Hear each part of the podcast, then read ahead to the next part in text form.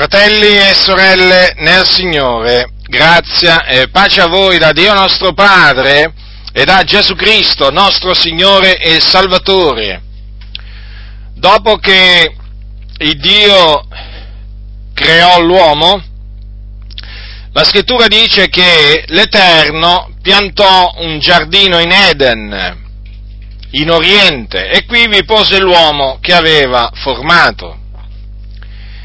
E l'Eterno Dio fece spuntare dal suolo ogni sorta d'alberi piacevoli a vedersi e il cui frutto era buono da mangiare, e l'albero della vita in mezzo al giardino, e l'albero della conoscenza del bene e del male. Leggiamo in seguito questo. L'Eterno Dio prese dunque l'uomo, leggo dal capitolo 2 della Genesi, dal versetto 15, ripeto, l'Eterno Dio prese dunque l'uomo e lo pose nel giardino d'Eden perché lo lavorasse e lo custodisse.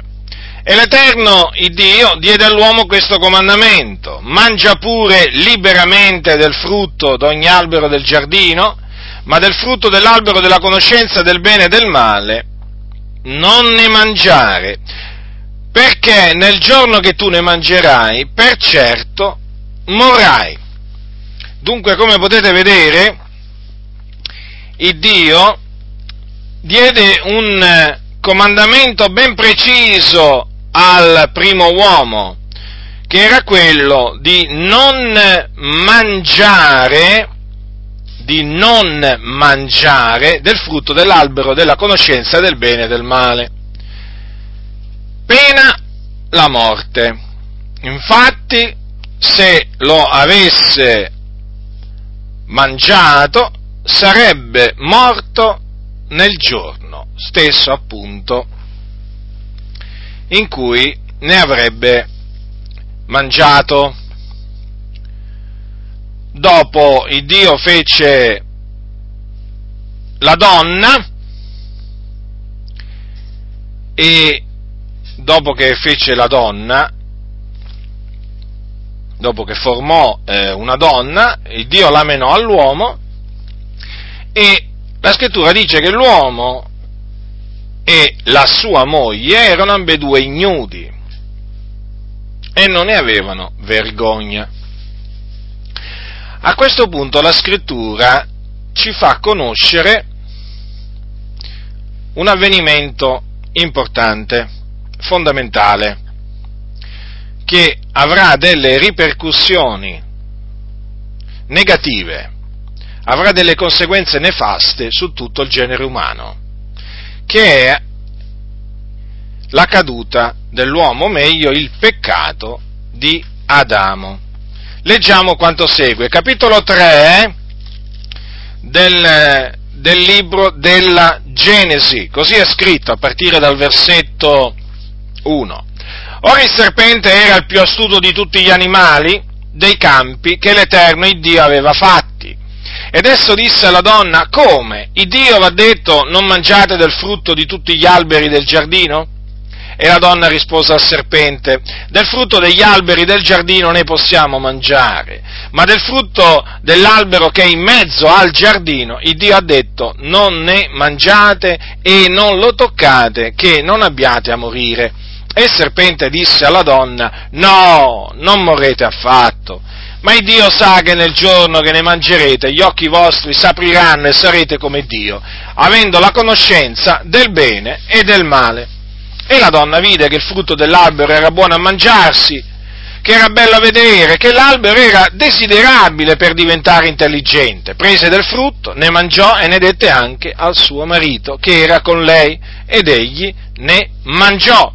Allora si apersero gli occhi ad ambedue e s'accorsero che erano ignudi e cucirono delle foglie di fico e se ne fecero delle cinture e udirono la voce dell'Eterno il Dio, il quale camminava nel giardino sul far della sera.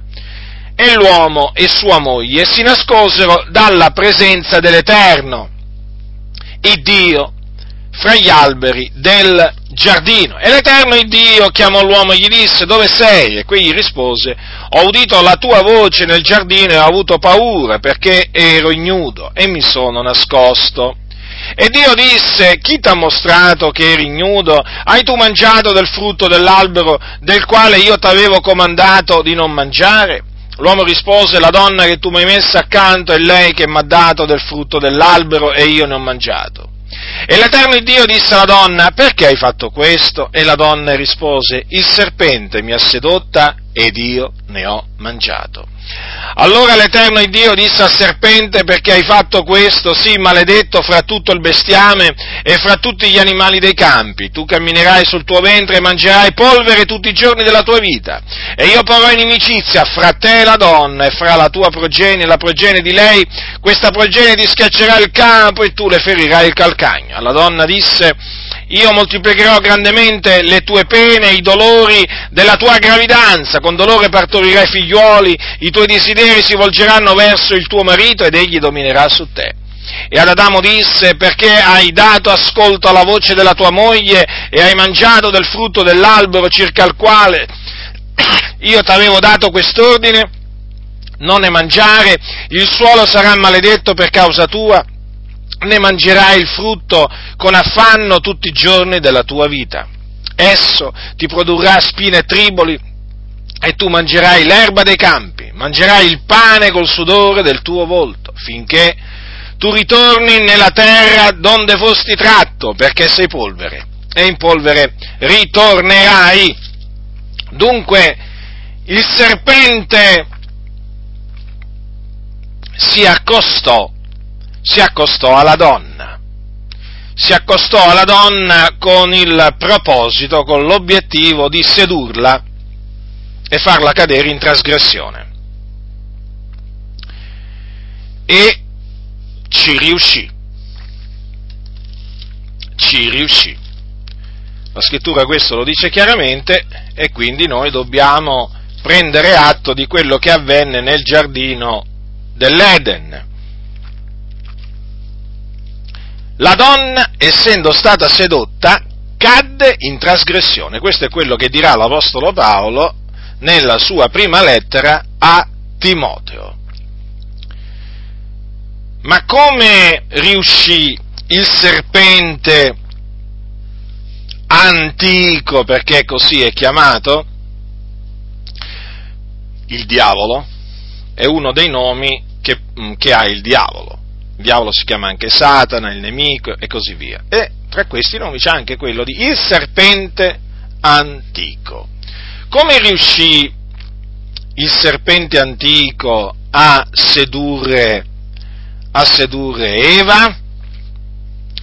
Per farle mangiare il frutto dell'albero della conoscenza del bene e del male tramite la menzogna. Infatti, che cosa disse il serpente a Eva, alla donna? Disse così, no, non morrete affatto, questo perché la donna, quando aveva risposto al serpente, gli aveva detto del frutto degli alberi del giardino ne possiamo mangiare, ma del frutto dell'albero che è in mezzo al giardino, Dio ha detto non ne mangiate e non lo toccate, che non abbiate a morire. Ecco che dunque il serpente antico rassicurò la donna, diciamo rassicurò, la rassicurò per non spaventarla, per indurla naturalmente a mangiare di quel preciso frutto. Vorrei, vorrei farvi notare che nella risposta della donna al serpente c'è una menzogna, o meglio un'aggiunta, che fece la donna. Infatti il Dio non aveva detto ad Adamo che il frutto dell'albero della conoscenza del bene e del male non poteva essere da loro toccato, no? Aveva detto che non doveva essere mangiato, quindi non dovevano, lui non lo doveva mangiare il frutto, ma lo poteva toccare, è diverso. Invece, invece qua che cosa notiamo? Che la donna nella sua risposta al serpente volle aggiungere qualche cosa alla parola di Dio, cosa questa che non va mai fatta, perché la parola di Dio è pura ad ogni scoria e non vi si deve aggiungere o togliere alcunché. E la donna purtroppo fece questo errore, errore che naturalmente ancora oggi viene fatto, viene fatto non solo eh, da molte donne ma anche da molti uomini. Ma veniamo ma veniamo a questa menzogna eh, di cui si usò il serpente per indurre la donna a mangiare il frutto dell'albero della conoscenza del male. Ora il Dio era stato estremamente chiaro, preciso. Nel giorno che tu ne mangerai, queste sono parole dell'Iddio vivente e vero che disse ad Adamo, per certo morrai. Gli aveva proprio vietato di mangiare di quel frutto. Poteva mangiare liberamente del frutto di ogni albero che c'era nel giardino, ma di quel frutto non doveva, non do, quel frutto non lo doveva mangiare. E il Signore gli disse il perché. Quindi Adamo sapeva perché non doveva mangiarlo, perché nel giorno che ne avrebbe mangiato sarebbe morto. E invece il serpente alla donna disse l'esatto contrario. No, non morrete affatto. E la donna credette al serpente. Anziché credere a quello che aveva detto Dio, credette a quello che disse il serpente. Che fece? Dunque prese del frutto, ne mangiò e ne dette anche al suo marito che era con lei ed egli ne mangiò. Che cosa avvenne quando mangiarono di quel frutto? Avvenne quello che il Signore aveva detto che sarebbe avvenuto. Morirono. Morirono spiritualmente, certamente non fisicamente, ma morirono. Il Dio aveva mantenuto la sua parola, perché il Dio mantiene sempre la parola che dà.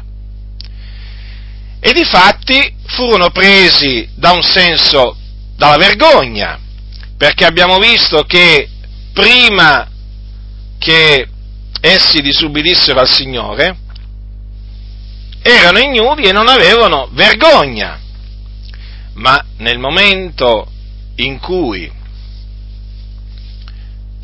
peccarono, allora si apersero gli occhi ad ambedue e si accorsero che erano ignudi e ovviamente dalla vergogna, cucirono delle foglie di fico e se ne fecero delle cinture.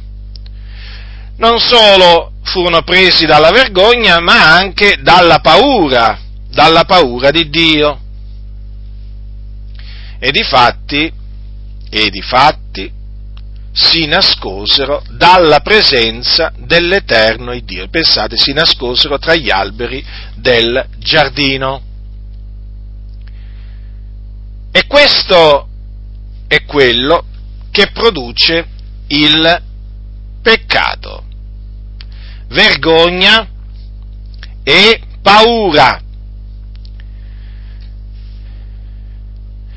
L'uomo che vive al servizio del peccato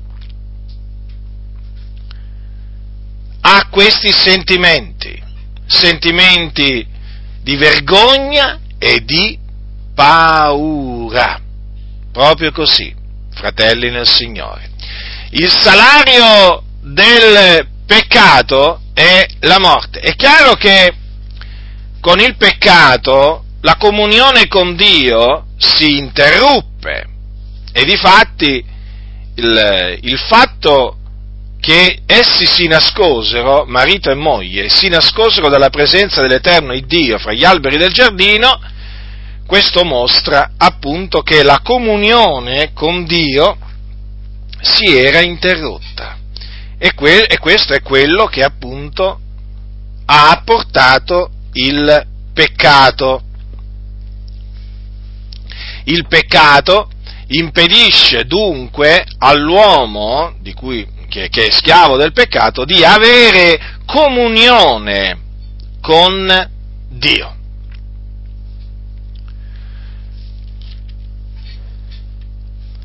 E abbiamo anche visto, da quello che è scritto nel libro della Genesi, che Dio non lasciò impuniti né il serpente, né la donna e neppure l'uomo. Perché? Perché per ognuno il Signore diede, ad ognuno diede la punizione che lui decretò di dare loro. Dunque, oltre al fatto che morirono in quel giorno, morirono spiritualmente, sia Adamo che Eva, c'è da dire che essi ricevettero anche una punizione, una punizione che naturalmente dovettero portare, eh, diciamo, per tutti i giorni della loro, eh, per tutti i giorni della loro vita. E il serpente non è che rimase impunito, no, no. Anche il serpente, infatti avete notato che il Signore, il Dio, maledisse il serpente. Vedete dunque quante cose apprendiamo da questo evento funesto che si verificò nel giardino dell'Eden? Quanti ammaestramenti! È proprio vero che tutto quello che fu scritto per là dietro fu scritto per nostro, per nostro ammaestramento. Io mi vorrei soffermare sulla menzogna dell'avversario, del serpente antico, del diavolo, di Satana. Vedete, la menzogna è l'opposto della verità. E, lo ripeto, il Signore aveva detto, nel giorno che tu ne mangerai, per certo morrai. E l'avversario disse no, non morrete affatto, quindi l'esatto contrario. Ora, l'avversario non è cambiato, usa ancora la solita menzogna per far cadere l'uomo nel peccato. Ora a noi ci riguarda naturalmente questa cosa da vicino, perché, perché l'Apostolo Pietro ci dice nella sua, nella sua epistola, nella sua prima epistola, dice così, il vostro avversario, il diavolo, va attorno a guisa di leon ruggente, cercando chi possa divorare. Ora noi sappiamo che dunque il serpente, il serpente antico ci tende delle insidie, eh, ci tende delle insidie per farci cadere in trasgressione, perché lui vuole il nostro male, desidera il nostro male e quindi sapendo che il salario del peccato è la morte, cerca di farci cadere di nuovo, cerca di farci tornare di nuovo a servire il peccato. Dunque dobbiamo tenere bene a mente quali sono le menzogne, le, menzogne che usa l'avversario per indurci a trasgredire i comandamenti del Signore. Perché il salario del peccato continua ad essere la morte. E badate bene che il salario del peccato è la morte, sia per quelli che ancora non conoscono il Dio, ma anche per quelli che già lo conoscono. E dunque, dato che il serpente antico cerca appunto la nostra morte, cerca il nostro male, noi dobbiamo essere avveduti e non dobbiamo ignorare quali siano le menzogne che lui usa per farci cadere nel peccato. Lui ci tenta, naturalmente ci tenta per farci cadere nel peccato. Allora noi dobbiamo resistere alla tentazione e dobbiamo naturalmente capire, capire come lui cerca, cioè come lui appunto ci tenta, ci tenta appunto eh, inducendoci a credere qualche cosa che è l'esatto contrario di quello che dice la parola di Dio. Perché vedete, Eva credette la menzogna. No, non morite affatto. E invece morirono. Morirono. Allora, fratelli, noi che siamo stati liberati dalla schiavitù, affrancati dal peccato, noi che non siamo più servi del peccato, ma per la grazia di Dio siamo servi della giustizia. Noi siamo chiamati a lottare contro il peccato. E come se siamo chiamati a lottare contro il peccato? Perché? Perché dice, e lottare contro il peccato naturalmente significa rifiutarsi eh, di prestare le proprie membra al servizio dell'iniquità. E perché questo? Perché lo dice la parola di Dio. Ascoltate che cosa dice l'Apostolo Paolo ai Santi di Roma. Capitolo 8 dal versetto 12. Così dunque, fratelli, noi siamo debitori non alla carne per vivere secondo la carne, perché se vivete secondo la carne, voi morrete. Dunque, che cosa significa questo? Che ci è comandato di, eh, di non vivere secondo la carne, cioè secondo i desideri della in altre parole, a noi viene comandato di non prestare più le nostre membra al servizio dell'iniquità. È un ordine, lo ripeto, è un ordine, fratelli nel Signore. Difatti, dice l'Apostolo Paolo, ascoltate cosa dice, cosa dice l'Apostolo Paolo, non regni dunque il peccato nel vostro corpo mortale per ubbidirgli nelle sue concupiscenze. E non prestate le vostre membra come strumenti di iniquità al peccato. È chiaro? È estremamente chiaro. Sono dei comandamenti che l'Apostolo Paolo ha dato da parte del Signore alla Chiesa. Che cosa avverrà se noi invece crediamo, cioè che cosa avverrà se noi disubbidiamo a questi comandamenti? Avverrà che noi morremo, perché così dice la scrittura. Se vivete secondo la carne, voi, cioè sta parlando a noi, eh? a noi figlioli di Dio, voi morrete. Ora, eravamo un tempo morti nei nostri, nei nostri peccati? Certamente che lo eravamo. Ma Dio nella sua grande misericordia ci ha vivificati con Cristo. Ma badate bene, adesso dobbiamo ubbidire a questi comandamenti del Signore per non morire. Eh sì. La cosa dunque è estremamente importante, di fondamentale importanza, fratelli nel Signore. Paolo lo dice, se vivete secondo la carne, voi morrete. Questa è parola di Dio, non è parola di un uomo.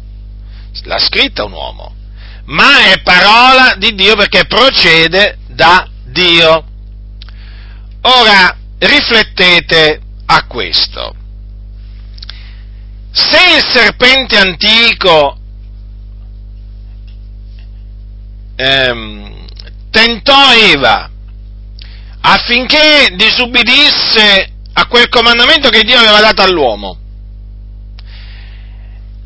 e questo con l'obiettivo di farla cadere in trasgressione e quindi affinché lei morisse, e naturalmente assieme poi al suo marito.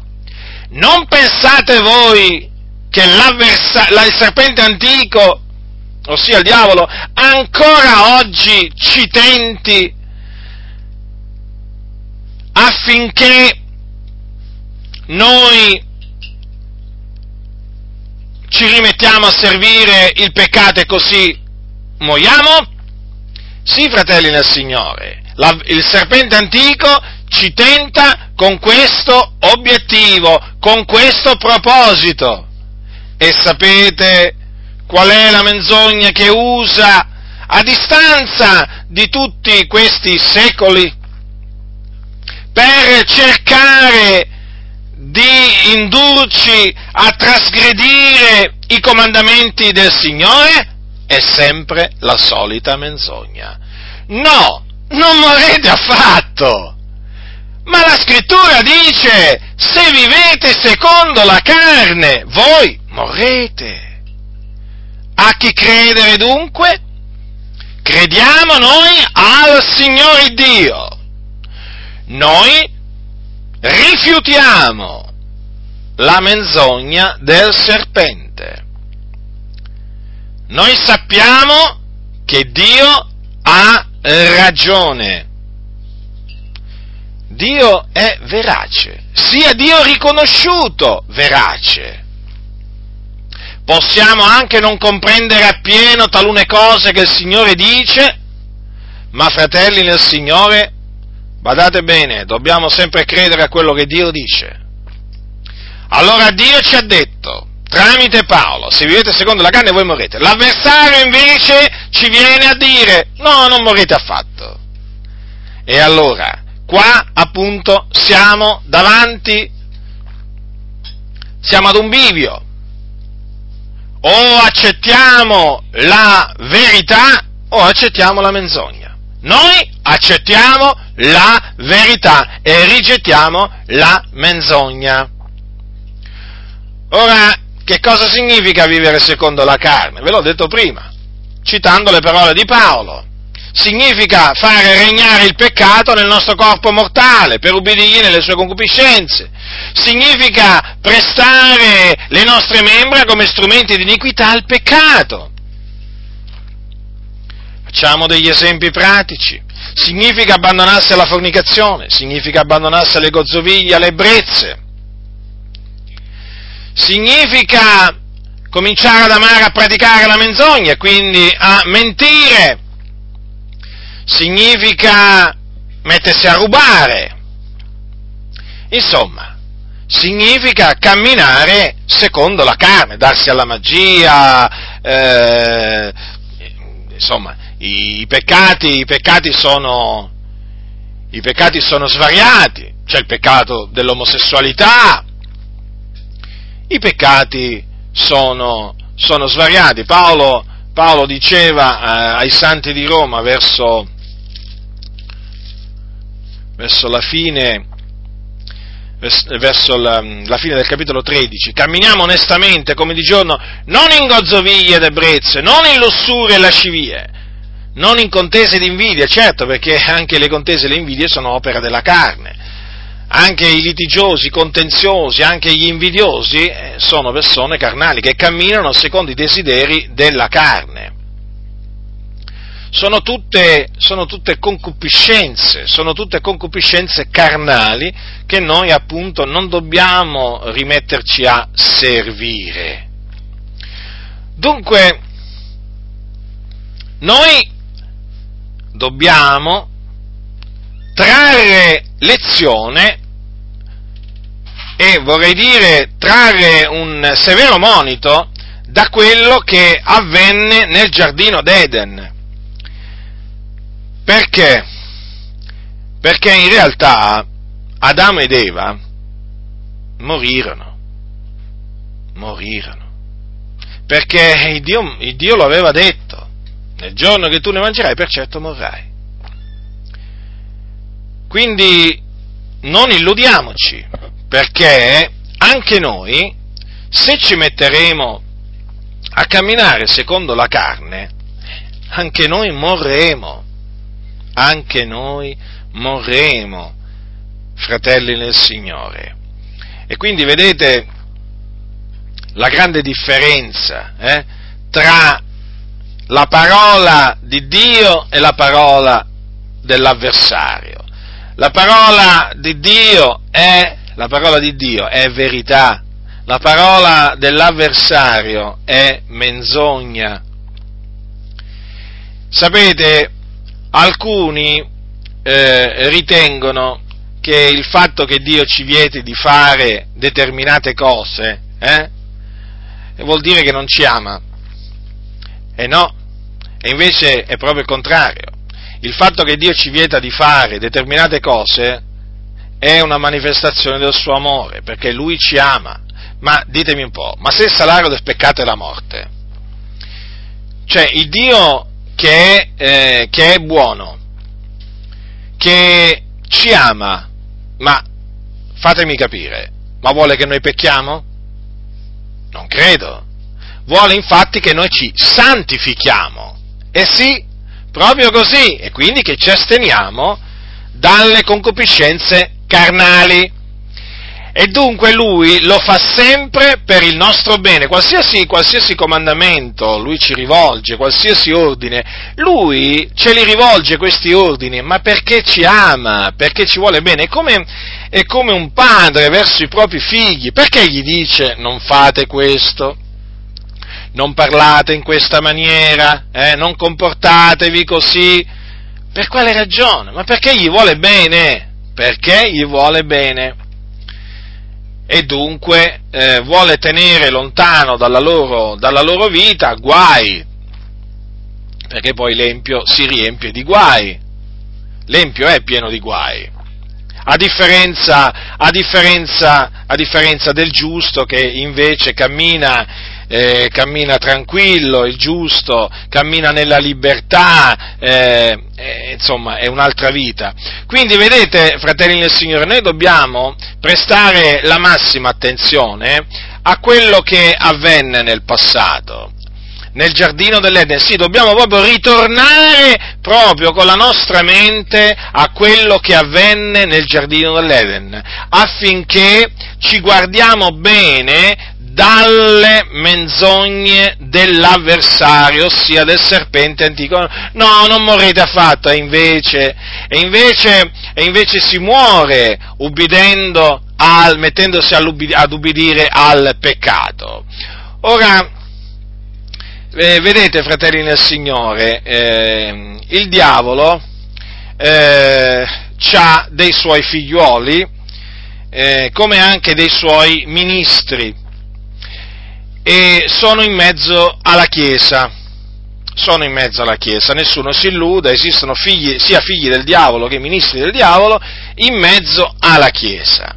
Ora, questi eh, figli del diavolo e ministri del diavolo eh, vogliono fare la, eh, la, volontà, i desideri del, del loro padre e del loro anche padrone e dunque non solo essi stessi camminano secondo la carne, secondo le concupiscenze della carne, non solo essi stessi prendono piacere nel servire il peccato, ma istigano, istigano naturalmente i, eh, i figlioli di Dio a mettersi anche loro a servire il peccato. E sapete, la menzogna che costoro usano è sempre la stessa. E sì, è quella. No, non morite affatto. Però, però, te la presentano in un'altra maniera, perché questi sono astuti. Non possono dirti, non ti preoccupare che eh, il salario del peccato non è la morte. Non è che ti dicono così, eh, mica sono, mica sono diciamo, da questo punto di vista mica mancano di astuzia, eh? No, sono molto astuti questi. D'altronde loro ritengono di dover, essere, di, dover essere, di dover essere astuti come il serpente antico. Allora, non ti dicono, guarda, eh, amico mio, guarda che il, il salario del peccato non è la morte, ma è la vita. No, non te lo dicono, non te lo diranno mai. Però che cosa ti faranno capire? Ti faranno capire la stessa cosa dicendoti altre parole, come per esempio, ma non c'è niente di male. Avete mai sentito questa, questa frase? Ma non c'è niente di male, io non ci vedo niente di male. Due fidanzati convivono, ma io non ci vedo niente di male, fratello. Ah, non ci vedi niente di male? Che cosa significa nella pratica? Che il salario della fornicazione non è il peccato, ma è una libera espressione di stile di vita, fratello. Adesso la chiamano così la fornicazione. Eh? Pastori, pastori, sì. Almeno si dicono pastori. Eh? È una libera espressione di stile di vita. È un dif- praticamente come dire che vuoi. Ognuno è libero, è libero di adottare eh, lo stile di vita che preferisce. Loro hanno deciso di convivere senza sposarsi. Che male c'è? In fin dei conti, si vogliono bene. Questi sono ragionamenti che vengono fatti da cosiddetti pastori, predicatori, anche di una certa fama. È come dire, praticamente, è come dire che il salario del peccato non è la morte. Beh, ma qui si tratta di convivenza eterosessuale. Poi ci sono le convivenze omosessuali. Eh sì, perché esistono ancora oggi gli omosessuali. E quindi due omosessuali giacciono, due uomini giacciono carnalmente, quindi decidono di andare a vivere assieme, ma che male c'è? Si vogliono bene in fin dei conti. E poi, voglio dire, c'è pure adesso il registro delle unioni civili, per cui il comune gli viene incontro, gli riconosce alcuni diritti, vedi anche lo Stato alla fine, diciamo, l'accetta, l'omosessualità. Sì, anche l'omosessualità è una libera espressione di stile di vita. Dove lo vedi il male, ti dicono? E poi sono fatti loro, ma che ci andiamo a intromettere nella vita intima delle persone? Ecco, quindi cosa significa questo nella pratica? Che il salario del peccato dell'omosessualità non è la morte, no, ma assolutamente. Non morrete affatto. Ecco, vedete, ma qui io potrei proseguire. Ma potrei proseguire. Rubare? No non ti preoccupare, fratello, si può rubare in alcuni casi. Quando, la, quando, la, ruberia viene fatta per la gloria di Dio, si può fare, si può fare. Non, non, non c'è alcun male nel rubare. falsificare un bilancio? Sì, anche falsificare un bilancio, che male c'è? Lo si fa per la gloria di Dio, sai com'è? In questo periodo di crisi un bilancio falsificato può farci, può farci risparmiare, sai, tanti soldi. Eh? Insomma, questo viene detto sempre da cosiddetti pastori.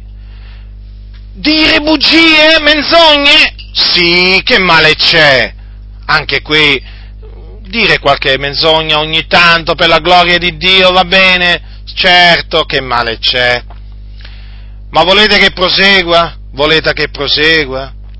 Ogni tanto, ogni tanto anche alzare un po' il gomito, sì, vabbè, che male c'è, così almeno ci stiamo un po' allegri, sti musi lunghi, eh, quindi alzare un po' il gomito, no? Con del vino, quindi praticamente ubriacandosi, ma, ma sì, alla fine. Ma il salario del peccato è la morte, ma no, ma che male c'è? Una, un'ubriacatura ogni tanto, per esempio per la fine dell'anno, o in occasione di un matrimonio, eh? In occasione di un matrimonio. Siamo tutti allegri, ci dobbiamo rallegrare, allora un po' di vino ci aiuta, ci aiuta a rallegrarci. Poi dicono appunto che quella è la gioia del Signore. Eh? Dicono che la gioia del Signore, pensate un po' voi, la gioia prodotta dall'ubriacatura è la gioia del Signore. Questi proprio veramente hanno sovvertito le diritte vie del Signore, quindi anche ubriacarsi anche ubriacarsi alla fine, eh, benché eh, sia peccato, eh, benché sia una concupiscenza della carne, benché produca morte, anche questa è l'ubriachezza, ma per questi pastori è lecito pure ubriacarsi, pure ubriacarsi, considerate un po' voi. Allora, che cosa significa questo? Significa che loro praticamente hanno creduto alla menzogna di Satana. No, non morrete affatto. Ma poi, eh, la cosa, diciamo, ancora più triste, è che si abbandonano poi alle concupiscenze carnali, al peccato, e dicono di essere vivi, pensano di essere vivi, quando invece sono morti quando invece sono morti, benché vivi sono morti, perché il salario del peccato è la morte. Noi crediamo a quello che dice Dio. Qualcuno mi dirà, ma pregano, cantano e predicano pure. Benché predicano, benché cantano e benché pregano, sono morti. Questo dice la Sacra Scrittura. Non dobbiamo quindi, non dobbiamo quindi farci ingannare dall'apparenza, no, fratelli? No, perché il salario del peccato è la morte. Se vivete, se vivete secondo la carne, voi morrete. Queste sono parole dell'Iddio vivente e vero. Alcuni ancora pensano che l'Apostolo Paolo eh, non dava eh, comandamenti, dava consigli. consigli. Beh, c'è una differenza tra un consiglio e i comandamenti. Allora, prendiamo i comandamenti che il Signore ha dato tramite l'Apostolo Paolo. E sono consigli? No, sono comandamenti. Non si possono chiamare consigli i comandamenti. Capite? E dunque, vedete alla fine quanti hanno creduto alla solita menzogna eh, del serpente antico o alla menzogna antica, hm? alla vecchia menzogna, no, non morrete affatto perché sono morti. Sì, sono morti. Infatti, e infatti ehm, non abbiamo comunione con loro, con costoro che camminano secondo, secondo, la carne. Non abbiamo comunione. Avvertiamo proprio un muro di separazione tra noi e loro perché loro rifiutano di santificarsi avendo accettato la menzogna del nemico. No, non morrete affatto sono morti. E allora noi, ecco, ecco perché io mi ricordo, mi ricordo i primi tempi, quando mi sono convertito, non riuscivo a capire una cosa, come mai non riuscivo ad avere comunione con taluni. Eppure si dicevano credenti e così via. Adesso ho capito, avevano dato retta alla menzogna dell'avversario. No, non morrete affatto. Siccome che io non ci credevo a quella menzogna, eh? E loro sì, adesso ho capito, adesso ho capito perché, perché eh, c'era questa sorta di muro, a livello spirituale dico, questo muro tra, tra me e, e quelle persone che si dicevano cristiani e così via non c'era modo di avere comunione, sentivo sempre un grande turbamento, ma dicevo, ma come mai? Eppure cantano, eppure pregano, vanno al culto, e ma camminavano secondo la carne camminavano secondo la carne, perché poi fuori dal culto, allora, al culto si canta, si prega, ehm, eh, si predica, eh? poi fuori dal locale di culto per alcuni proprio sparisce, sparisce tutto. Eh, diciamo, compare, e c'è solo il peccato fuori dal locale di culto per alcuni. Infatti, poi quando li incontrate fuori dal locale di culto, dite, ma, ma quello non è non è quello lì che... Ma quella non è... Eh, sì, sì, sì, sono loro. Sono loro che al culto recitano la parte del cristiano o della cristiana, eh?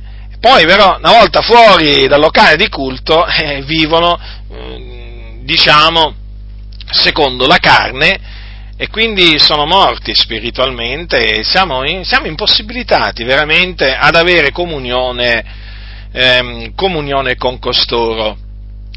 Eh, quanto è brutto, fratelli nel Signore. Vedete, io dico questo, ma un credente non dovrebbe trarre, eh, diciamo, un monito severo da come era, eh, dalla, dalla, condizione spirituale nella quale lui si trovava prima eh, di convertirsi al Signore. Cioè, voglio dire questo, io devo pur ricordarmi eh, del mio stato spirituale prima di, eh, di ravvedermi e di credere nel Signore Gesù. Lo devo fare. Perché non è che sono sempre stato così, c'è stato un momento in cui è avvenuto il ravvedimento, è avvenuta la conversione. Allora, prima del ravvedimento e della conversione, io com'ero? Io ero morto nei miei peccati. Era brutto, era brutto non era mica una cosa bella. Io non avevo comunione con Dio, non vivevo tranquillo, io vivevo nella paura, sì, nella paura, nella paura di andare all'inferno. Eh sì, perché avevo, e poi nella vergogna. Perché tutto ciò? Ma perché ero morto nei miei peccati. Allora questo non deve servire a ognuno di noi, perché ognuno di noi era morto nei propri peccati, ma non deve servire di monito a ciascuno di noi. Cioè, ognuno di noi non dovrebbe pensare, ma io prima stavo male prima di convertirmi, quando servivo il peccato. Non avevo comunione con Dio. Vivevo nella vergogna, nella paura. Che faccio adesso? Mi rimetto a servire il peccato? Così non sia. Ecco perché l'Apostolo l'Apostolo Paolo di, eh, diceva, eh, diceva al, al, ai santi di Roma che dunque peccheremo noi perché non siamo sotto la legge ma sotto la grazia, così non sia. Non sapete voi che se vi date a uno come servi per ubbidirgli, siete servi di colui a cui ubbidite, o del peccato che mena alla morte, o dell'ubbidienza che mena alla giustizia? Avete capito che cosa dice l'Apostolo Paolo? Quindi questo è un monito affinché noi non ci mettiamo di nuovo a servire il peccato. Perché? Vedete cosa dice? Che il peccato mena alla morte. Mena alla morte. È così, è così, fratelli nel Signore, è così. Lo dobbiamo gridare. È così come dice la Sacra Scrittura così è scritto, così crediamo, così predichiamo, quindi chi ha orecchi da udire, oda.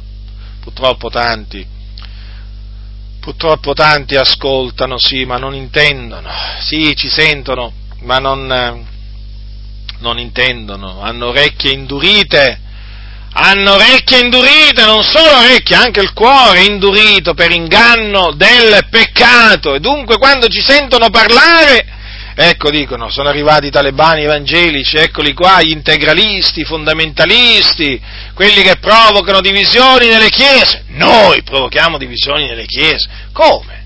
Le divisioni vengono propagati dalla gente sensuale, dalla gente che cammina secondo i desideri, i desideri della carne. E di fatti, e sono loro che hanno creato le divisioni nelle chiese, sono proprio loro che hanno allontanato le anime dalla sana dottrina. E quante anime adesso vivono al servizio del peccato, eh? perché? Perché uomini corrotti di mente privati della verità gli hanno detto ma che male c'è, ma non ti preoccupare, eh? Certo, spinti dal serpente antico, hanno proferito e proferiscono a tuttora quelle parole. E le anime che fanno? Gli danno retta, pensando che il loro pastore non può cercare il loro male, non può assolutamente cadere nell'errore, eh? Perché lo, lo, ritengono una sorta di autorità infallibile, credono alla menzogna del diavolo che in, in, quel momento parla tramite il loro pastore ed ecco che si rimettono a servire il peccato che, al, che li mena alla morte. Eh? E dunque sono morti, sono morti.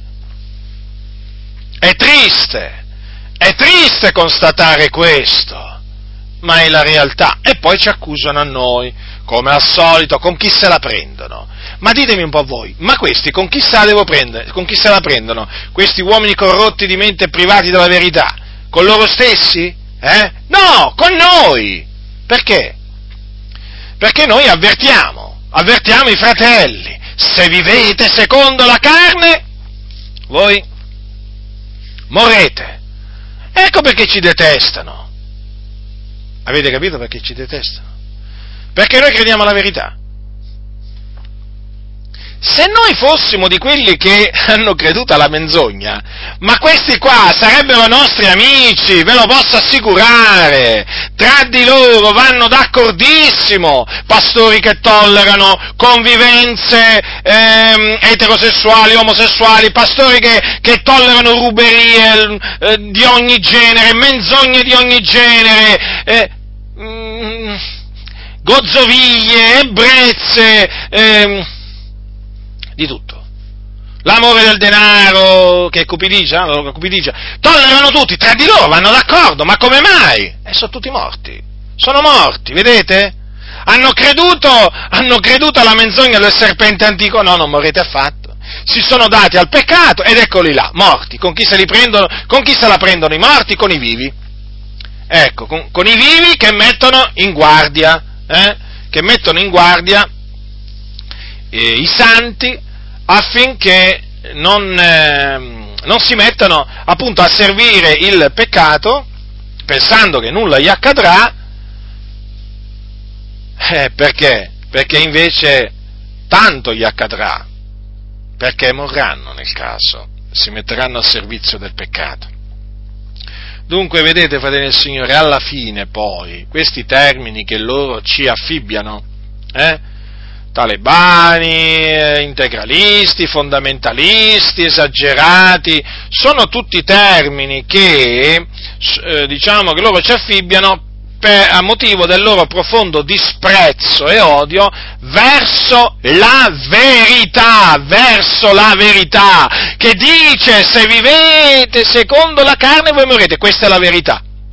Invece loro amano la menzogna, sì, la amano, di fatto l'amano, ve lo posso assicurare, perché loro istigano al peccato, infatti non predicano contro il peccato, non lottano contro il peccato, eh? non soffrono nel vedere la Chiesa che si corrompe e che si abbandona ad ogni sorta di peccati, non soffrono, loro soffrono solamente quando non gli portano la decima e, e, quando non gli danno grosse offerte. La loro unica sofferenza, vi posso assicurare, è quella. Ma perché? Ma perché amano il denaro. La decima non va, non, non va insegnata sotto la grazia, voi lo sapete, l'ho detto, l'ho ridetto, lo ribadisco, eh, perché non è un precetto che, eh, diciamo, della legge di Cristo. La, le offerte vanno date certamente di cuore, con un, con un cuore allegro, eh, secondo che uno ha deliberato in cuor suo.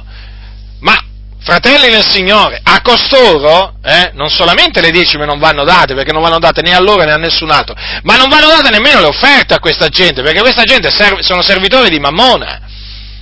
Assu, bisogna darle ai servitori del Signore le offerte, bisogna darli ai poveri, ai bisognosi, a coloro che veramente sono nel bisogno di cui hanno bisogno, ma non ai servi di Mammona, ai servi di Mammona che ti fanno credere, no, non morrai affatto. Non è così? Non è così, fratelli nel Signore? Chi può smentire quello che vi sto dicendo? È la realtà! È sotto gli occhi di tutti, quelli che ci vedono naturalmente, perché i ciechi non vedono. Eh? I ciechi non vedono, i sordi non sentono, tu gli parli, gli fai vedere, no, non vedono e non sentono, hanno gli occhi accecati e hanno le orecchie proprio tappate, tappate. È veramente una cosa molto triste questa. Allora, per quale ragione costoro ci detestano? Perché detestano la verità, detestano la verità. Non fatevi ingannare dunque non fatevi ingannare dalle loro, dalle loro ciance. Ma c'è eh, un'altra menzogna, c'è un'altra menzogna che, eh, che il serpente antico eh, diffonde oramai da tanto e tanto tempo in mezzo, eh, in mezzo, al popolo, in mezzo al popolo di Dio. Qual è? Allora, per capire qual è, vi voglio eh, portare, vi porto a Geremia, libro del profeta Geremia, al capitolo 23. Ascoltate che cosa il Signore ha da dire contro i falsi profeti. Ascoltate, eh? Capitolo 23, versetto 17. Ascoltate, eh? Questa è la testimonianza che Dio dava dei falsi profeti, eh, che c'erano ai giorni di Geremia, Isaia e così via dicono del continuo a quelli che mi sprezzano, l'Eterno ha detto avrete pace. E a tutti quelli che camminano seguendo la caparbietà del proprio cuore, nessun male vi incoglierà. Ecco, ecco altre menzogne del serpente antico, che parlava tramite, in quel periodo, tramite i falsi profeti. Ora, notate che cosa, ehm, diciamo queste due menzogne, notatele. Allora, le menzogne erano queste. Praticamente questi falsi, i falsi profeti dicevano a quelli che sprezzavano i comandamenti del Signore, a quelli che si ostinavano, che si rifiutavano di osservarli, dicevano queste parole, l'Eterno ha detto avrete pace. Quindi mettevano in bocca a Dio parole, queste parole. E poi nessun male vi incoglierà. Ora, erano delle menzogne. Erano delle menzogne. Perché? Perché l'Eterno non aveva detto a costoro avrete pace, perché non v'è pace per gli empi, questo dice il Signore Dio, non v'è pace per gli empi, non v'è pace per quelli dunque che sprezzano il Dio e i suoi comandamenti. L'altra menzogna, nessun male vi incoglierà, anche questa. È una menzogna perché la Sacra Scrittura dice che eh, la maledizione dell'Eterno è nella casa dell'Empio. Quindi il Signore fa ricadere il male sulla testa dell'Empio, altro che nessun male vi incoglierà. Altro che nessun male vi incoglierà, molti mali, molti mali cadranno sulla testa, sulla testa degli empi. Ora vi voglio, fare, vi voglio fare riflettere su questo. Ma perché? Perché noi affermiamo senza ombra di dubbio che queste parole eh, che dicevano questi falsi profeti eh, ai ribelli, ai malvagi, erano menzogne. E voi sapete chi è il padre della menzogna? È appunto il serpente antico. Perché nella legge che Dio aveva dato eh, al popolo di Israele, il Dio aveva detto che cosa sarebbe accaduto a quelli che non avrebbe, si sarebbero rifiutati di ascoltare la sua voce, a coloro appunto che quindi avrebbero, lo avrebbero sprezzato, avrebbero camminato segui, seguendo la caparbietà del loro cuore. Se voi leggete il capitolo 28 vi renderete conto eh, che il Signore non aveva promesso alcuna pace ai ribelli non aveva detto assolutamente che non gli sarebbe caduto addosso nessun male, ma proprio il contrario. vi voglio leggere, vi voglio leggere eh, non, non, tutte le maledizioni che il Signore appunto eh, disse che avrebbe mandato sui ribelli, ma solo, solo diciamo, una parte di queste, ehm, diciamo, di queste minacce che il Signore lanciò. Allora, capitolo 28, versetto 15. Ma se non ubbidisci alla voce dell'Eterno del tuo Dio, se non hai cura di mettere in pratica tutti i suoi comandamenti e tutte le sue leggi che oggi ti do, avverrà che tutte queste maledizioni verranno su te e si compiranno per te. Sarai maledetto nella città e sarai maledetto nella campagna, maledetti saranno il tuo paniere e la tua madia, maledetto sarà il frutto delle tue viscere, il frutto del tuo suolo, maledetti parti delle tue vacche e delle tue pecore. Sarai maledetto al tuo entrare, maledetto al tuo uscire. L'Eterno manderà contro di te la maledizione, lo spavento e la minaccia in ogni cosa e a cui metterai mano e che farai finché tu sia distrutto e tu perisca rapidamente a motivo della malvagità delle tue azioni per la quale m'avrai abbandonato. L'Eterno farà sì che la peste s'attaccherà a te finché essa t'abbia consumato nel paese nel quale stai per entrare per prenderne possesso. L'Eterno ti colpirà di consunzione, di febbre, di infiammazione, d'arsura, d'aridità, di carbonchio e di ruggine che ti perseguiteranno finché tu sia perito. Il tuo cielo sarà di, sarà di rame sopra il tuo capo e la terra sotto di te sarà di ferro, l'Eterno manderà sul tuo paese invece di pioggia, sabbia e polvere che cadranno su te dal cielo, finché tu sia distrutto. Ma vi paiono queste parole, diciamo, come si dice, rassicuranti nei confronti degli empi? Eh? Vedete che dunque il Signore aveva detto eh, delle cose ben precise, i falsi profeti dicevano l'esatto contrario. Sì. L'Eterno ha detto avrete pace, nessun male vi incoglierà. Ecco, vedete, altre menzogne del serpente antico, proferite da, quei, da, da, falsi, da quegli uomini, eh? dai falsi profeti.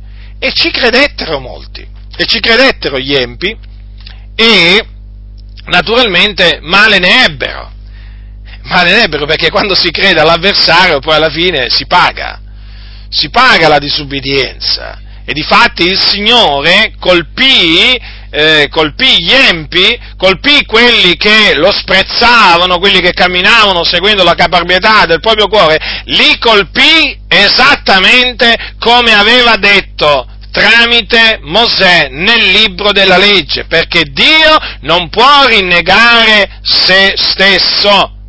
E dunque, vedete che anche ai giorni, ai giorni dei profeti, ai giorni dei profeti falsi, eh, ai giorni di Geremia, Isaia, Michea, Ezechiele, i falsi profeti erano là a lusingare, eh, a lusingare gli empi, a lusingare gli empi. E naturalmente sappiate questo, che non furono puniti solo coloro che dettero retta alle menzogne dei falsi profeti, ma furono puniti da Dio anche i falsi profeti quindi anche coloro che proferirono menzogne, non può, e non, potrebbe, eh, non poteva essere altrimenti, perché Dio è giusto, Dio è giusto, fratelli, Dio punisce sia il seduttore che il sedotto, perché anche il sedotto ha la sua, ha la sua colpa, sapete? Cosa pensate voi? Che chi viene, chi si lascia sedurre non ha colpa? Ha colpa. Eva, Eva, non è che il Signore la esentò dalla, eh, dalla, dalla punizione, eh? Perché disse, vabbè, è stata sedotta, si era debole, si è lasciata sedurre. No! No, fratelli nel Signore, punì anche Eva. Eh sì, come punì naturalmente il serpente che l'aveva sedotta. Quindi punì il seduttore, che è poi chiamato il seduttore di tutto il mondo, eh, e eh, punì anche eh, la, la, persona sedotta che era Eva. Eva fu sedotta e eh, non Adamo. Eva Eva, la donna. Questa è la ragione per cui Paolo dice la donna impara in silenzio, con ogni sottomissione, perché non permette alla donna di insegnare né di usare autorità sul marito o sull'uomo.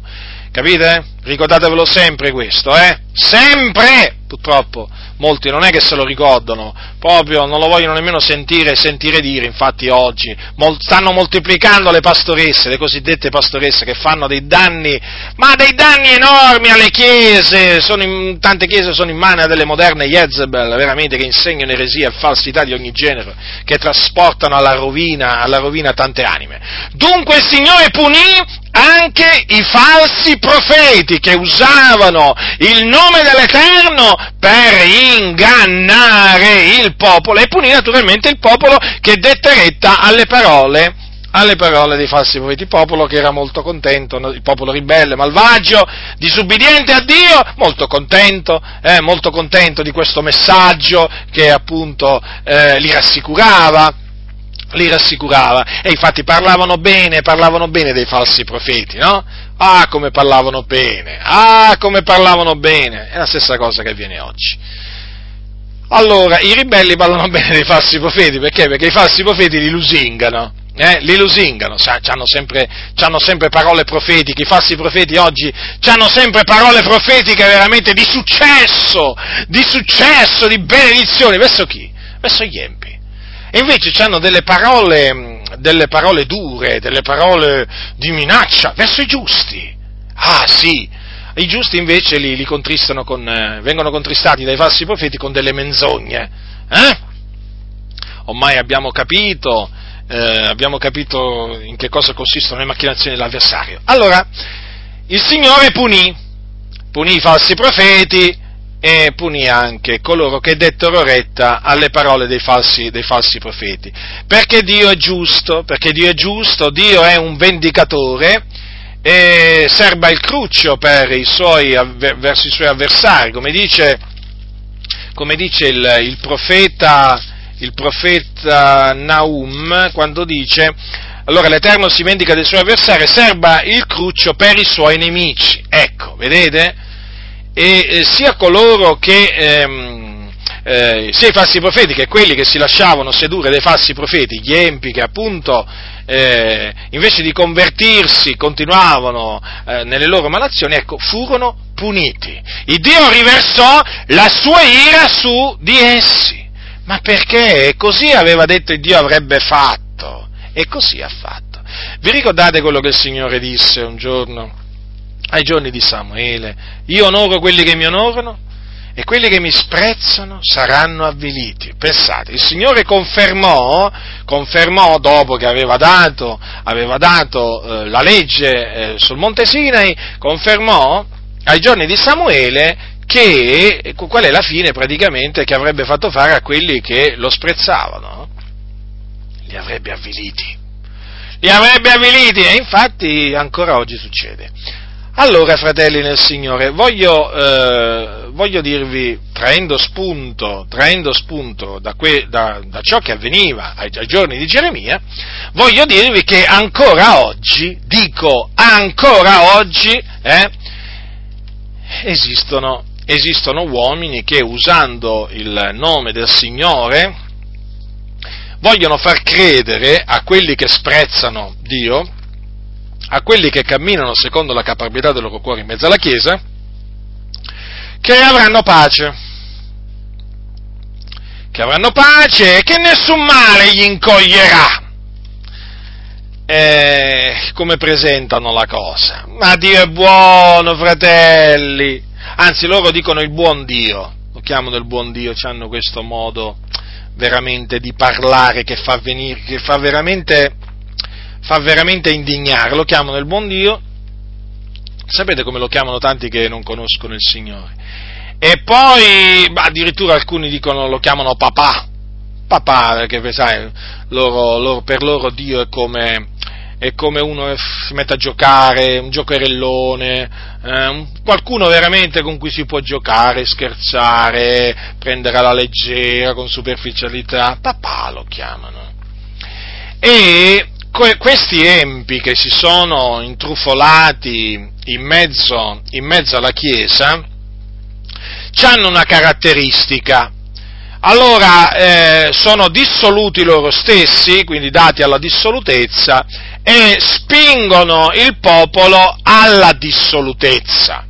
Perché loro hanno trasformato la grazia in dissolutezza. Quando loro dicono siamo sotto la grazia, non siamo più sotto la legge, sapete cosa vogliono dire? Che noi oggi possiamo fare quello che vogliamo noi, possiamo parlare come vogliamo noi, possiamo andare dove vogliamo noi.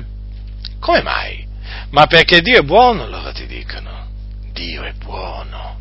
Allora, Dio non ti può fare alcun male. Eh già, nessun male vi incoglierà. Vi ricordate? Cosa dicevano i giorni di Geremia? Nessun male vi incoglierà, dicevano i falsi profeti a quelli che camminavano secondo la caparbietà del loro proprio cuore. E loro dicono la stessa cosa. Nessun male vi incoglierà, Dio non vi farà alcun male. State tranquilli, come dire, seguite il nostro esempio, eh, che non vi succederà proprio niente, perché Dio è buono. Il male non procede da Dio.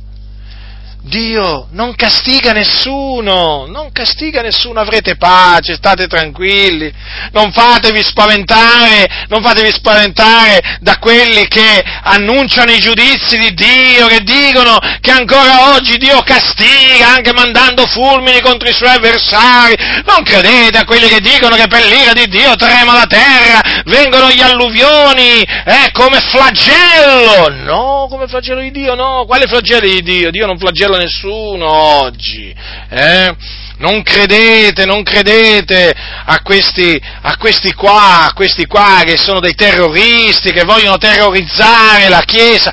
Dio è buono, nessun male vi incoglierà, Lui non vi manderà addosso nessun male, nessun male, perché vi vuole bene. Attenzione, parlano così ai fornicatori, agli omosessuali, ai ladri, ai bugiardi, a quelli che praticano magia, eh, e a tanti altri, a quelli che si ubriacano, che gozzovigliano, eh, e così via, che veramente a quelli dati al peccato, in una parola, parlano in questa maniera.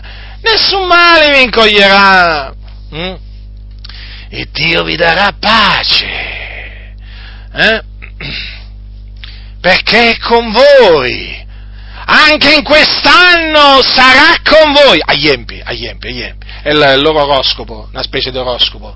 La chiamano la parola profetica per il 2014, per l'anno, eh, la, la parola profetica dell'anno, eh, la parola profetica dell'anno più o meno è sempre questa. Avrete pace, Dio vi darà successo in ogni cosa. Aiempi, aiempi. Eh? Nessun male vi incoglierà da parte di Dio, nessun male vi verrà addosso, perché Lui vi proteggerà da ogni male. E quindi naturalmente questi qua si sentono proprio incoraggiati proprio a peccare, si sentono incoraggiati a non ravvedersi, a non convertirsi, cioè proprio si sentono fortificati quando sentono queste parole profetiche. E ci credo che si sentono fortificati, e ci credo che si sentono fortificati. E loro dicono perché Dio non gli manderà alcun male, lo spiegano sempre, perché Dio non gli manderà alcun male addosso perché Dio non castiga nessuno. Mm.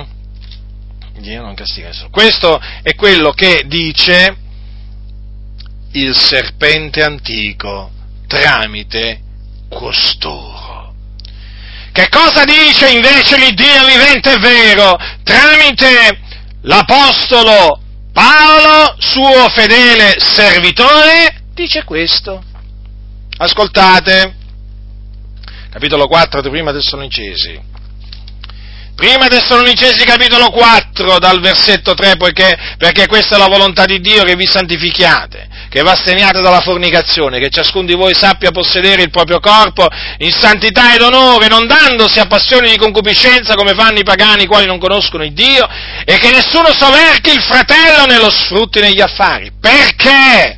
Il Signore è un vendicatore in tutte queste cose, siccome anche vi abbiamo innanzi detto e protestato, poiché Dio ci ha chiamati non a impurità ma a santificazione, chi dunque sprezza questi precetti non sprezza un uomo ma quelli Dio il quale anche vi comunica il dono del suo Santo Spirito. Dunque, badate bene fratelli, quelli che sprezzano questi precetti, eh, e tra questi ci sono questi impostori, eh? e quelli che danno retta agli impostori, sappiate questo, non scamperanno la vendetta dell'Iddio vivente e vero, perché essi sprezzano i precetti di Dio, non i precetti di Paolo, i precetti di Dio. Eh? Perché vedete Paolo cosa dice? Chi dunque sprezza questi precetti non sprezza un uomo, ma quelli di Dio il quale anche vi comunica il dono del suo Santo Spirito. Allora, che succede a quelli che sprezzano il Dio? Il Dio l'ha detto, quelli che mi sprezzano saranno avviliti e difatti l'Apostolo Paolo conferma questo a distanza di tanti secoli dicendo che il Signore è un vendicatore in tutte queste cose. Perché questo significa? Perché quando il Dio si vendica dei suoi avversari, si vendica di quelli che sprezzano i suoi comandamenti, avviene questo, li avvilisce, li castiga, gli manda addosso, gli fa ricadere sulla testa il male compiuto dalle loro mani e dalle loro lingue. Quindi, vedete, ancora oggi, dico ancora oggi, il serpente antico ha i suoi ministri in mezzo alla Chiesa, tramite i quali, tramite i quali fa sapere, fa sapere ai quelli che sprezzano il Dio, a quelli che camminano secondo la caparbietà del proprio cuore, l'Eterno ha detto avrete pace, nessun male vi incoglierà. Menzogna, è una menzogna. Innanzitutto perché non v'è pace per quelli che sprezzano il Dio non c'è alcuna pace. La pace del Signore regna nei cuori di quelli che lo temono, di quelli che osservano i suoi comandamenti e certamente non regna nei cuori dei ribelli, degli sprezzatori, degli schernitori, degli impostori, dei falsi ministri dell'Evangelo, ve lo posso assicurare. Questo è quello che dice la Sacra Scrittura, non v'è pace per gli empi, dice il mio Dio, questo dice, l'Iddio Dio vivente è vero, quindi non, fa, non vi fate ingannare eh, da questi scellerati che in mezzo alla Chiesa pensano di poter dire tutto quello che vogliono eh, che nessuno, e che nessuno, pensano che nessuno fiaterà, invece no. Innanzitutto loro non hanno il diritto di dire tutto quello che vogliono, eh? e, poi, e poi ci sono coloro che appunto il Signore suscita per turargli la bocca e per mettere in guardia da questi scellerati. Dunque, fratelli del Signore, allora, se si, la Bibbia dice che Dio è un vendicatore in tutte queste cose, vuol dire che si vendica di coloro che si danno alla fornicazione. Di coloro, si vendica di coloro che appunto non, pos, non, non, tengono il proprio corpo in santità ed onore, che si danno a, a passioni di concupiscenza come fanno i pagani. Eh? Si vendica di coloro che approfittano dei fratelli eh, approfittano in svariato modo dei fratelli, il Signore si vendica di costoro. E come, e come, si vendica? Avvilendoli, mandandogli dei giudizi addosso, le sue vendette, perché Dio è l'Iddio delle vendette, eh? Altro che non castiga nessuno. Il Dio castiga, e come se castiga? I suoi giudizi si esercitano su tutta la terra, non solamente su una parte della terra, ma su tutta la terra, e noi glorifichiamo il Signore perché, perché la sua giustizia è eccelsa. Quindi, allora ho detto che non v'è pace per costoro, eh? E, e, come anche naturalmente non è vero che nessun male gli incoglierà, perché male gli incoglierà? e quanti mali? Quanti mali? Gli empi sono pieni di guai, ma perché? Perché arriva la vendetta dell'Iddio vivente e vero. Certo, arriva a suo tempo, nei modi. Eh, nei modi stabiliti da lui, ma arriva, ma arriva. Vedete? Vedete che le cose non sono cambiate? È come se arriva, fratelli nel Signore, la vendetta del Signore. È come se arriva. Noi abbiamo visto con i nostri occhi, abbiamo udito con le nostre orecchie le vendette di Dio. In questo tempo temiamo il Dio. Temiamo il Dio, tremiamo nel suo cospetto, perché veramente l'Eterno Dio è un vendicatore in tutte queste cose. Dunque state molto attenti perché ancora oggi esistono, le solite menzogne del serpente antico. Vedete? Sono proprio le menzogne del serpente antico, appunto perché sono menzogne, sono proprio il contrario di quello che dice Dio. Dio dice una cosa, l'avversario ne dice un'altra. Allora, fratelli del Signore, a chi volete credere? A chi volete credere? Io mi rivolgo in particolare a quelli che frequentano ancora le chiese, eh? dove veramente dietro al pulpito predicano questi impostori. Ma la volete smettere di dare retta alle menzogne del serpente antico? Ma quando è che rientrerete in voi stessi? Quando è che vi risveglierete? Quando è che risorgerete dai morti? Non l'avete ancora capito che quella gente, eh, che quella gente non teme Dio, che quella gente veramente parla da parte del diavolo. Eh? E con le, quelle menzogne vi vogliono trascinare non solo alla morte, ma anche alla perdizione. Lo volete capire che già ci sono persone all'inferno che costoro hanno trascinato? Eh?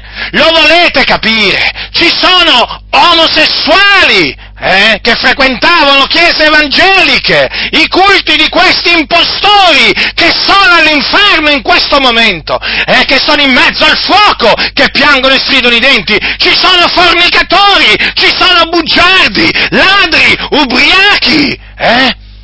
Sì, che hanno creduto hanno creduto alle solite menzogne del serpente antico che proferiva tramite i loro cosiddetti pastori. E loro sono già là, là, nei tormenti e ci rimarranno fino al giorno del giudizio, quando non è che smetteranno di essere tormentati, perché semplicemente risorgeranno eh, saranno, compariranno davanti al trono di Dio per essere giudicati secondo le loro opere e poi scaraventati anima e corpo nel fuoco eterno, dove saranno tormentati nei secoli dei secoli, assieme al loro padre, sì, il diavolo, perché anche lui anche lui sarà tormentato nei secoli dei secoli, nello stagno ardente di fuoco e di zolfo, così è chiamato, eh, il fuoco eterno, questo luogo di tormento destinato, destinato appunto ad accogliere, eh, destinato ad accogliere il, il diavolo, il falso profeta, la bestia e poi, e poi i codardi, gli increduli, gli abominevoli, gli omicidi, i fornicatori, gli stregoni, gli idolatri, tutti i bugiardi. Ecco, sì, avete capito? Avete capito questo? Il mio desiderio che voi comprendiate che costoro menano in perdizione. Non solamente vi fanno attirare l'ira di Dio sulla terra, e mentre siete ancora sulla terra, perché poi vi arriveranno i giudizi di Dio, eh? perché vi siete abbandonati al peccato, perché loro dicono nessun male vi incoglierà, eh, nessun male avrete pace, eh, Dio, no, no, Dio non vi castigherà, non solamente riceverete il castigo, la condegna mercede del vostro traviamento, della vostra ribellione, ostinazione sulla terra, ma poi, una volta che morirete nei vostri peccati, ve ne andrete nel fuoco dell'inferno prima, e poi nel fuoco, nel fuoco dello stagno ardente di fuoco e del zolfo. Eh?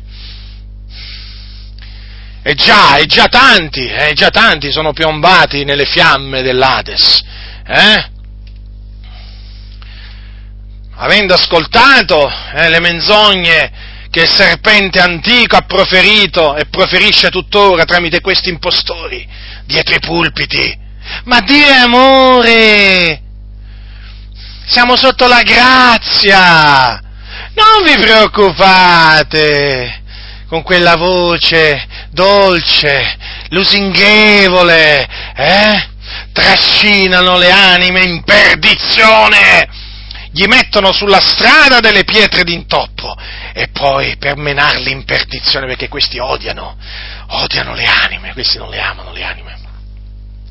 Questi, la cosiddetta passione per le anime che, di cui alcuni dicono che questi non ce l'hanno, questi hanno passione per il denaro, hanno passione per il calcio, hanno passione per le donne, praticamente per le donnicciuole cariche di peccati, eh? infatti vanno a donne, eh? tradiscono la loro moglie, poi succede il divorzio e danno la colpa alla moglie. Ma come tradite la vostra moglie? Eh, dalla mattina alla sera? e non so quanti giorni dall'anno, eh? e poi naturalmente la moglie vostra lo scopre, eh? si separa, si separa, e poi voi che fate? Date la colpa alla moglie. Ipocriti! Ma il Dio sa ogni cosa, il Dio sa ogni cosa! Fornicatori!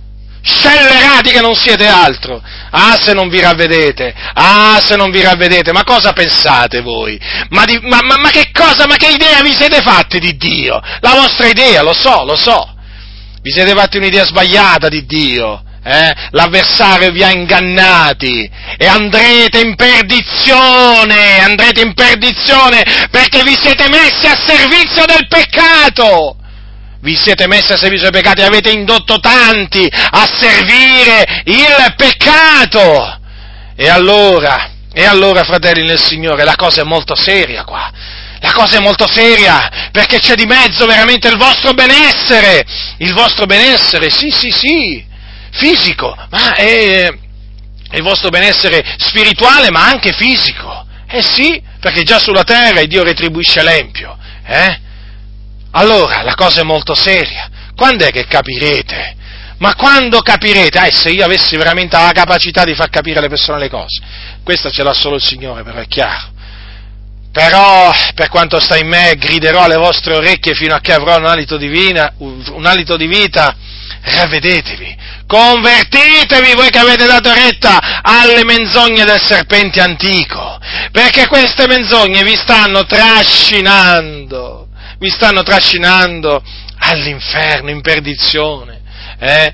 E pensate, e voi pensate che i vostri, questi pastori, questi scellerati, hanno passione per le anime, ma quale passione? Vi dicevo prima, questi hanno tante passioni, eh? ma non hanno la passione per le anime, perché non hanno amore per le anime, hanno amore per il disonesto guadagno, hanno amore per le, per concupiscenze del mondo, hanno amore per tutto, tranne che per Dio e per i figlioli di Dio. Eh sì, loro, le loro opere e le loro parole, questo lo testimoniano abbondantemente, abbondantemente. Dunque, fratelli nel Signore, vi ho voluto avvertire, vi ho voluto avvertire dalle, dalle machinaz- da queste macchinazioni dell'avversario eh, che ordisce contro contro di noi, affinché non cadiate vittima di queste macchinazioni. Rimanete saldi nella fede, perseverate nel timore di Dio, perseverate nel timore di Dio, fratelli nel Signore. Il timore di Dio, ricordatevi, è il principio della sapienza e beati sono quelli che temono il Dio e osservano i suoi comandamenti, e invece quelli che non temono il Dio, non osservano i suoi comandamenti, non sono beati. Non sono beati, ci sono guai per loro, guai! E di fatti la scrittura questo lo conferma. Se vivete secondo la carne, voi morrete. Questo dice la Sacra Scrittura. Il Signore è un vendicatore in tutte queste cose. Questo è quello che dice la Sacra Scrittura. Credete a quello che dice la Sacra Scrittura. Credetelo fermamente, fratelli nel Signore. Tenete davanti ai vostri occhi sempre queste parole. Sempre tenetele davanti. Beati veramente quelli eh, che ubbidiscono, ubbidiscono al Signore se vivete secondo la carne voi morrete, ma se mediante lo Spirito mortificate gli atti del corpo voi vivrete. Ecco, fratelli nel Signore, quello che dovete fare, mortificare gli atti del corpo mediante lo Spirito Santo. E allora vivrete, vi manterrete vivi e poi appunto erediterete la vita, la vita eterna, alla fine del vostro corso.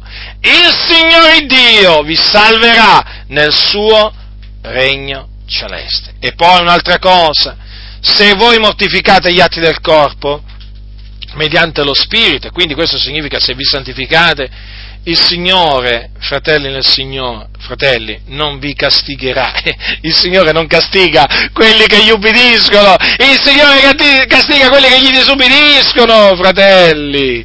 Il Signore è così, ma il Signore è giusto, sapete. Avrete delle prove, sì, avrete tribolazioni, sì, ma il Dio ma il Dio non vi punirà perché voi mortificherete gli atti del corpo mediante lo Spirito, capite? E Dio non punisce quelli che gli ubbidiscono, lo ripeto, Dio punisce quelli che non gli ubbidiscono, capite?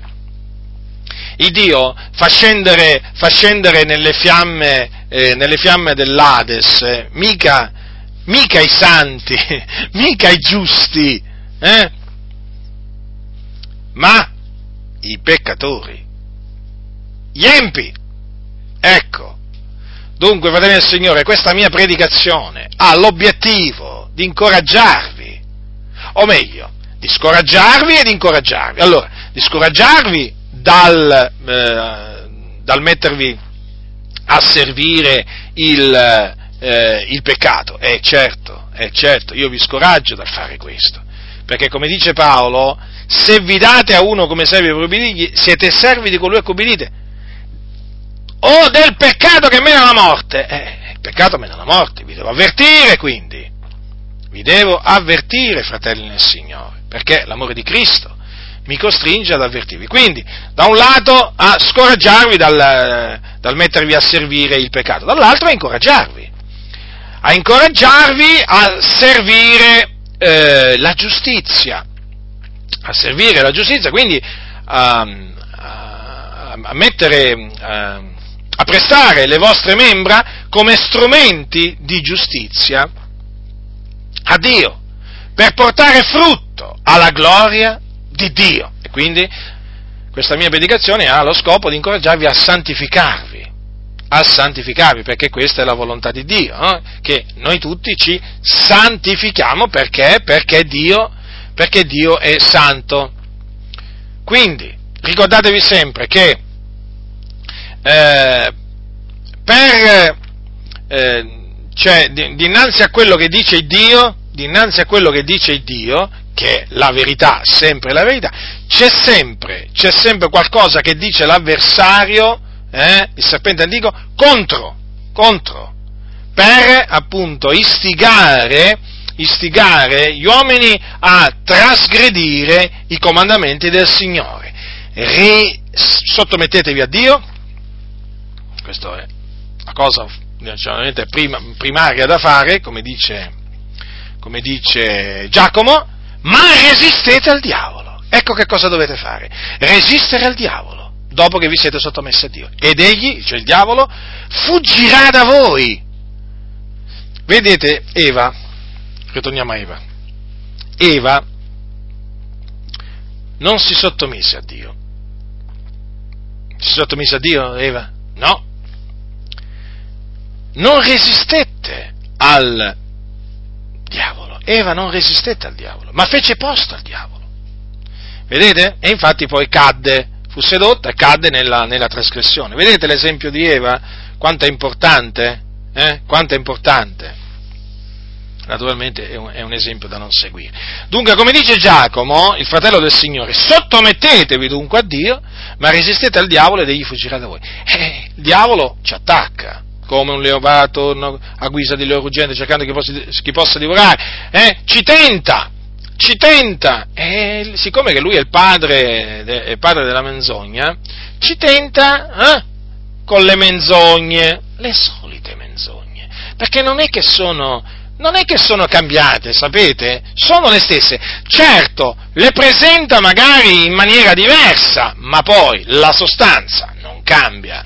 Eh? La sostanza, fratelli del Signore, non cambia. Vi ho detto questi come, come praticamente la menzogna del suo male vi incoglierà. Ah, Dio non manda alcun male sulle persone. Ma come? Il, ma, il, il bene e il male non procedono essere dalla bocca dell'Altissimo. Ma come? Dio che crea l'avversità. Ma come? Leggiamo la Bibbia da tutte le parti che veramente il Signore ha mandato maledizioni su, sugli empi. Oh, quanti castighi, giudizi e questi che cosa arrivano a dire? No, Dio, Dio, non castiga nessuno, Dio non manda del male su nessuno. Come si fa a dire questo? E eh, certo, questi hanno fatto posto al diavolo. Per quello lo dicono. Quindi, alla fine, le menzogne, le, le menzogne dell'avversario sono sempre le stesse. Allora, fratelli del Signore, il combattimento nostro è quello che ebbero eh, gli apostoli, i santi antichi. Qui sulla terra stiamo a combattere noi, non siamo in vacanza, eh? stiamo a combattere, stiamo a combattere la buona guerra.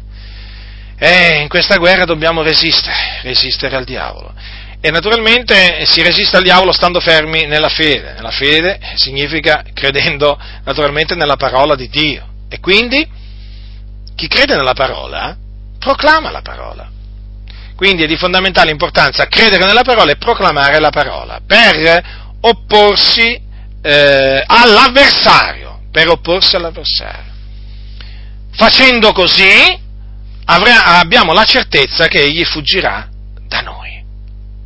Quindi, quindi seguiamo quello che dice la parola di Dio che è verità. Seguitela, fratelli del Signore, seguitela. Sapete, è una lampada splendente in luogo scuro. È una lampada ardente. È una lampada che splende e se voi la seguite non vi potrete smarrire in mezzo a questo mondo di tenebre, perché questo è un mondo di tenebre. La parola di Dio è una luce sul nostro sentiero, una lampada al nostro piede. E quindi noi, se la seguiremo, quindi se la metteremo in pratica, vivremo la benedizione di Dio sarà nelle nostre case. E alla fine del corso, alla fine del corso, il Signore ci accoglierà in gloria, ci salverà nel suo regno celeste. La grazia del Signore nostro Gesù Cristo sia con tutti coloro che lo amano con purità incorrotta.